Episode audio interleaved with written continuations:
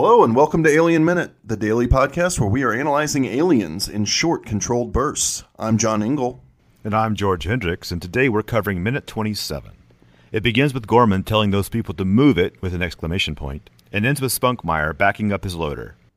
And that's George Hendricks back for day two. Thanks for coming back, George. I'm I'm here. I'm here to stay. And uh, Katie, Katie and Margaret, are you also here to stay? Yes, hello. Hello. You can't get rid of us. Thanks for having us. Thanks for coming back. Okay, well, I wish there was a quotable line in this minute to talk about, but I'm afraid there's just wait, hold on. What? Does Apone say asses and elbows in this? Elbows, people. and elbows. Asses and elbows. What the fuck does that mean, guys? So I the have no- least I helpful looked it up. Oh, good. It's in the Urban Dictionary. Because it means those are the parts he wants you to see. You like turn around and get your stuff moving, and I only want to see your butt and your your, your backside and your elbows. It originated in farm work. If the field Say- hand oh, farm in work. farm work, if the field hands were busy and bent over picking their crops, the supervisor would look out and only see your assholes and your elbows. Wait. a- yeah. Once again, I did not do any research to find out. I really wanted to get everybody's ideas on this, but I guess we have some real legit etymology for It this. It just seems like the yeah logical etymology of the whole thing. Yeah. Yeah. That's what I just yelled at the kids in the bathtub when I wanted to get clean. that's Well, that's all I would- Elbows. That's all they would clean then. I guess that's all that's really well, important. I'd be lucky if they did that. I think everything else gets cleaned by proxy after that. Yeah, once you're yeah, once you yeah, you're right. I think that once you've gotten to the asshole, then you probably have already Pretty much hit everything, in else. between, more or less. So yeah, I mean, obviously we already have a title for this episode. There's no way I can't call this episode Asses assholes. nailed it. So,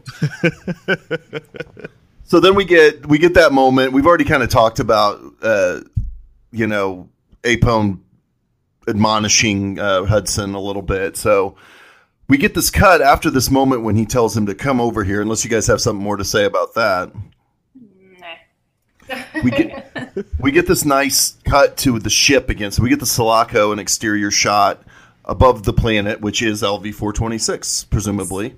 Sulaco, the giant prawn. It looks like a giant prawn to me. I thought it looked like a big gun. It's a big rifle. There's no there's no two ways about it. I know that's what I'm supposed to see. I like a but big I make puppets, and it looks like a giant prawn to me. Well, you just want to put goo goo eyes or a on. reciprocating saw. I do. It would look really good. with googly eyes. Well, I mean, I don't know if they did it on purpose, but it very much resembles the weapons they use later. It does. No, it's- the pulse rifles. Yeah. Yeah. Yeah, there's no accident at Yeah, all. that's- I mean, apparently they have one designer in the Colonial Marines, and they hit their stride, and they just they just nailed it, and they stuck with it. Yeah, who's, who's going to design our ship for us? Get the gun guy. Just get the gun guy to do it. He's like, I only know guns. Just do it. We're on a tight Just frame. make, a, And- just make us a ship. all right, all right, I give it to you. But it's kind of nice that um, the the the Nostromo was so like, but that and the mining facility was so bulky and massive. It's nice to see something that actually looks like a spaceship. Well, and once again, the, the framing of it is so different. We talked about this a couple of times. How you know when we got the introduction of the Nostromo, it was tiny in the frame, right? It was back, and you got space all around, and it was you know an alien. They're insignificant in their Yeah. universe, right? They're small in their universe, and here we're supposed to believe these these Marines are big, and that the future is bigger, and technology is bigger. So again we get the Sulaco filling the frame. It actually comes up from the bottom corner and just fills the whole frame with with the planet beneath it. Yeah. And it and it has, you know, I think that again we're, they're driving home this idea of bigness, and and then that idea of the hubristic Marines, the hubristic military, is what we're supposed to read out of this shot. And then we get this nice James Horner. You know, we don't talk about I, we haven't talked about James Horner enough yet on this show, but it's a nice music cue here. I think. I mean, It's- lots of brassy horns and like pomp and, and, and, and presentation. It's beautiful and it's perfect for the shot. it's got menace to it too. It, it has that that kind of. We're about to go into this militaristic kind of martial music, leading into you know troops getting ready for war. So it has a little taste of that, but it also has this menacing undertone that I think pairs perfectly with the image of the planet underneath, and the fact that they've arrived at this like what they don't realize, but what we know is a is a dangerous, dangerous place. Uh-huh. So the James Horner, yeah, we'll probably start talking about him a lot more as the movie goes on. But yeah, I wanted to make sure and give him a shout out for the music cue here. It's definitely menacing. I didn't notice the music actually. To be honest, in in our specific minutes, I wasn't quite as aware of the music as I was in other parts of the movie, except for one point in a future minute that I, I will talk about. Also, I don't know if I. There's a little paragraph that I found in the novelization about the Sulaco, which I just I kind of love it because it's it reads like film noir. right. Let me let me just read you a few lines here. Its lines were awkward and its engines oversized. A mountain of metal and composites and ceramic, a floating scrap heap, weightless monument to war. It shouldered its way brutally through the mysterious region called hyperspace. Like its human cargo, it was purely functional. Its name was Sulaco. Nice. I don't know why I like that so much, but I just I don't know. And it walked it walked through my office door that day. Exactly. Never seen a Dane quite like it.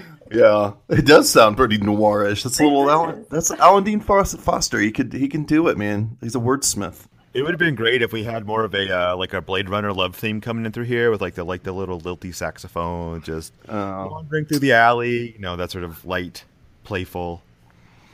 no. But I personally like the music cue that we got. no, Horner does a great job because he, he honestly later when it when it really ramps up, he's just in full form. But he does such a good job of the intro and then like this these opening minutes, just setting the tone without being over the top about it. And he puts the menace in, he puts the martial in this, he puts all this stuff into it. And he's just these little, you know, swells that kind of come and go, and and they're just insertions without really like blasting you in the face with anything. It's really it's really awesome. They're obviously really natural because I it just played right into everything and I didn't really hear it. Yeah. Which means it was working. Honestly, I didn't have a note about the music on this minute until about the fourth or fifth time I went through it and kept watching. it. I was like, oh yeah, they do this little cutaway to the Sulaco and uh, and notice the music. But yeah, I mean that's good, right? It should be a little under the surface, and uh, and not to disparage him while also complimenting him, but often he wasn't that way. Like Horner had a had a kind of a habit in some of his uh, work to be a way too over the top.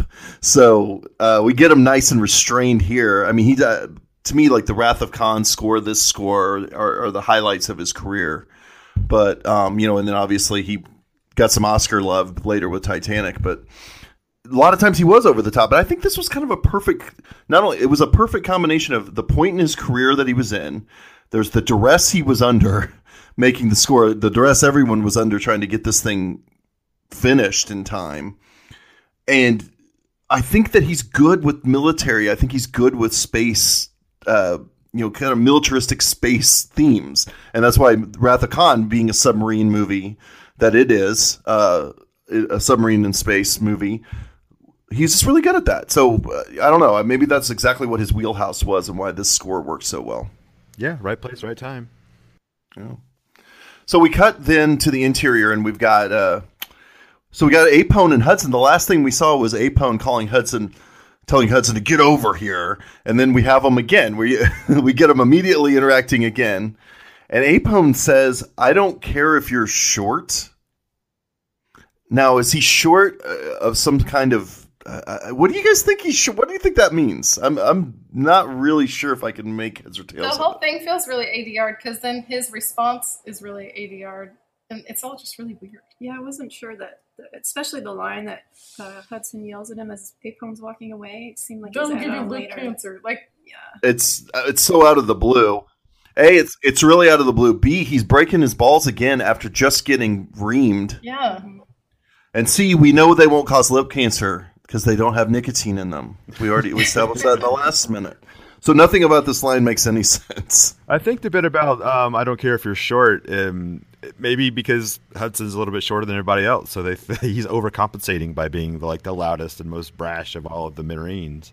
Even Vasquez, who is technically shorter, but because she's a woman, obviously has a different height matrix to these guys, so it, it doesn't count because she's shorter. But Hudson's the yeah, the shortest of the guys, so he's obviously Is he short? I don't. I did, never got that impression. I, Yeah, I, I actually don't know. I mean, he's shorter than Drake. You could Drake is clearly the tallest guy, right? And then probably Frost, and after that, I don't know. But I'm I think short here might be referring to an amount of some stuff like he's loading some kind of armament he's loading into this thing that he's doing. I, but I don't. Still, all of it just seems like a little bit of uh, filler dialogue. I don't know if it really Yeah, has any meaning background, to it. because you know everyone's doing busy stuff, and they have a nice little tracking shot of him going across the hangar and all of like the little bits and pieces and steam and moving, and he's just he's just yeah, all these things moving. He's just throwing it out there. I think it's just like background dialogue. And all this is to you know set up. This is going to be a major set piece at the end of the movie, right? So uh, we really just need people moving around. We need to get the idea of the equipment, the layout of this particular set, Give because it's going to be extremely important. Yeah. Yeah, And you know, while we're doing this, we cut to the introduction of the Caterpillar P5000 workloader, which is obviously going to be very important. Yeah, this thing is really cool. I've always thought this was this was uh, stuck out to me. It, this might have been the moment when I first saw this movie, not having seen Alien before, so I didn't really, I wasn't a big franchise fan yet. Uh, but this might have been the thing that really caught my attention first. I'm not sure. I don't remember every detail of watching it, but I was such a big fan of of like the AT-ATs and different things from Empire Strikes Back and that kind of go motion animation that we talked about. But but things, big mechanical things that stomp around. I don't know. I think this really caught my attention, and I don't really remember if I saw RoboCop first or this first. I was wondering which was made first. well, it's, this was made I think this first. was made first. Yeah. This was first.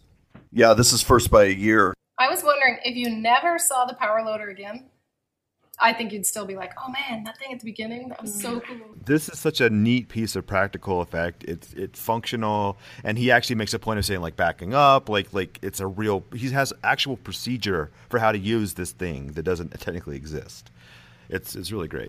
I love that they have the people walk like they cross the frame just at the very end just to say, "This is real. This is here. This is mm-hmm. happening." Like it's so cool because it's really, really there. They do a really good job of conveying its weight. I mean, granted, the finished thing did actually weigh a lot, but considering it's being supported by cables, it still looks like it weighs a lot. I'm sure the sound effects have a lot to do with that. But Well, from what I understand, this is a this is a byproduct of earlier James Cameron ideas before he ever had any inkling that he'd be doing a sequel to Alien.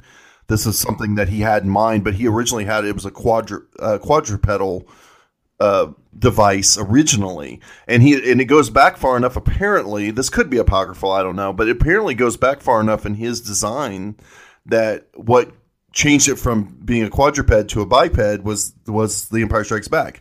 So he'd apparently had these ideas in the '70s, and when when Empire Strikes Back came out, and he saw the AT-ATs, he said, "Okay, um, if I ever do this, I'm going to probably have to change it because that'll be too similar." So think about though how easy, how much easier the shooting process, the deal dealing with this effect would have been had he not made that choice. Of course, it's more. I don't think that that final shot, you know, not to jump all the way to the end of the movie, but that final shot doesn't work uh, nearly as well. It's so cool because of what it is. It wouldn't be quite as cool if it was. Yeah, you need a one to one analog and in a, Yeah. in a, bi- in a quadrupedal fighting a biped, no matter how sinewy and whippy it may be, it just doesn't it just doesn't work. Plus, I, I think it being a quadruped would have would have divorced it a little bit too much from being uh, human versus alien. You know what I mean? So, I think it's the, it's more of an anthropomorphic kind of idea to have it be a biped. So it's really just an extension of Ripley. We've talked a little bit about that too. Technology being an extension of the characters in this movie. In that case, it would have been a vehicle for her more than an extension. So, I mean, God, we're I'm I'm kind of blowing that minute. That's that's like two or three months away right now, but we'll have to talk about it again. But I think it's this is just one of the coolest things i- in this movie for sure. Yeah. Well, and I, that's interesting that you said that James Cameron had been thinking about it because it's so reminiscent of the thing that he uses later in Avatar, at the, Yeah, the climactic it fight in Avatar. Which Avatar's the movie that you get more of an idea was his. I it's probably a little bit more of a James Cameron original concept kind of thing. Like that, it probably has a lot of elements of what he was thinking about in the 70s and when he was working for Roger Yeah, Corman I'm and sure John Carpenter and so on. accumulating bits and pieces and snips and snails like since the 70s. And Avatar gets like the lion's share. Those that really haven't been overused in other movies, it gets like uh like an entire like brain vomit dump of like ideas just thrown in there to put into production. Yeah. I do want to point out too that you know we have Spunkmeyer is the driver of the um, of of the loader here, and he uses uh, proper safety protocols. You know, he's very careful after loading that missile to tell people that he's behind. And and I wanted to say that I think that we might win some kind of an award for the meta nature of that beeping that's going on in the background right now. I was wondering if you could hear that. I'm just backing This up is- my loader right now, guys. Mar- Margaret just has been backing up my for a few loader. minutes. Most meta moment in a podcast goes to aliens. Except there is Minute. no backup beep beep in the. There is. the It doesn't. It relies on the guy saying "clear behind." Yeah, don't. Which- It seems very dangerous, and it seems like the workers' comp claims in that. I don't know. It's the must be- Marines. They're probably like you. So you know what you signed up for. If you get stepped on by a loader, it's your own fault. Yeah, you need to be paying attention. It's always your fault, not the not the machine's fault, because the machine costs way more than you do. But how far back does the beeping, you know, reverse beep go? When was that first invented? Well, I can tell you it goes back for 45 minutes based on where we work. Uh, we, we, Well, live I mean- next, we work next to a bread loading. They load bread trucks next to us. so there's a lot of people. But yeah, the Yeah. year. Uh, I bet it was the 80s. That seems like an 80s thing because kids get smashed by cars. I feel like it was in the 90s. yeah, and, and in the in the seventies, they Oh, In the kids in the 70s 70s, and early- get smashed.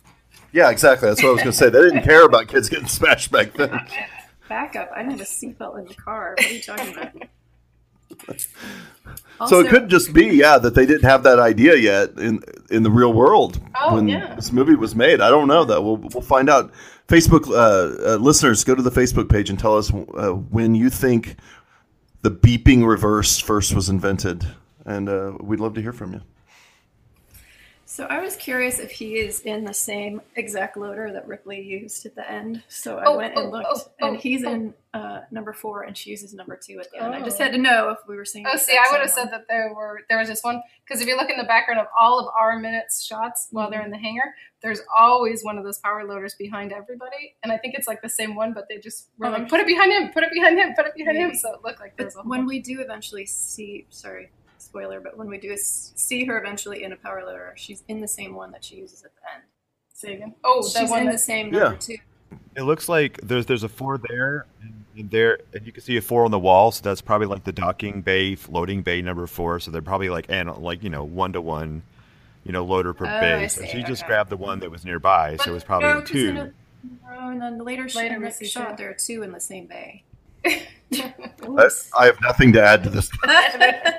All right. Anyway, moving on. Yeah, you know, I don't have anything else for this minute. Do you guys have any more specific notes? Um, only to talk about that James Cameron basically locked his fabricators in a room for a day, and they came up with that with built it in foam core and uh, hot glue, basically. it makes me want to try it. Yeah, What this this thing that he's in? the first scale model of it. They Oh, the Well, do you want to talk about? Oh, do you want to talk about how it's made? Well, just Or a do you wanna talk about how 'cause, it's I mean, made this is kind of relates to what we do because we, when we build sets here, we start with foam core mock-ups and of a lot of things. And apparently, on this film, a lot of things started out as foam core mock-ups. The loader, the sulaco, all sorts of things. What if we say that for tomorrow? We can talk about it more tomorrow. But I'm all for it. Okay. Presuming George, you have can come anything back else? tomorrow.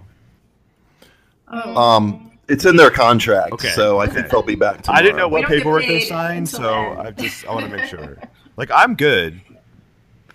We're good. We'll be here. If I don't show I'm up all week, he doesn't give me my poison antidote. So um, Yeah, yeah, I'm kind of locked in. You, you throw me. I have the- I have the small jade vial Mm-hmm. here in my Exactly. hand. That's what I was trying to think what that was. Yeah. and he's just taunting me with it. He'll send me pictures of it every now and then. Oh, I'm holding it in front of the um here. Yeah. See, yeah, I'm holding it right Yeah. in front of the uh, camera on my computer. Always reminding him. Such a jerk. okay. well, since we established yesterday that Katie and Margaret aren't on the internet, George, do you want to remind everyone where you can be found on the internet? The Mogwai Minute you know, the, that's our podcast. It's it's pretty much anywhere you type that in, you'll you'll find something related to us in some way, shape, or form.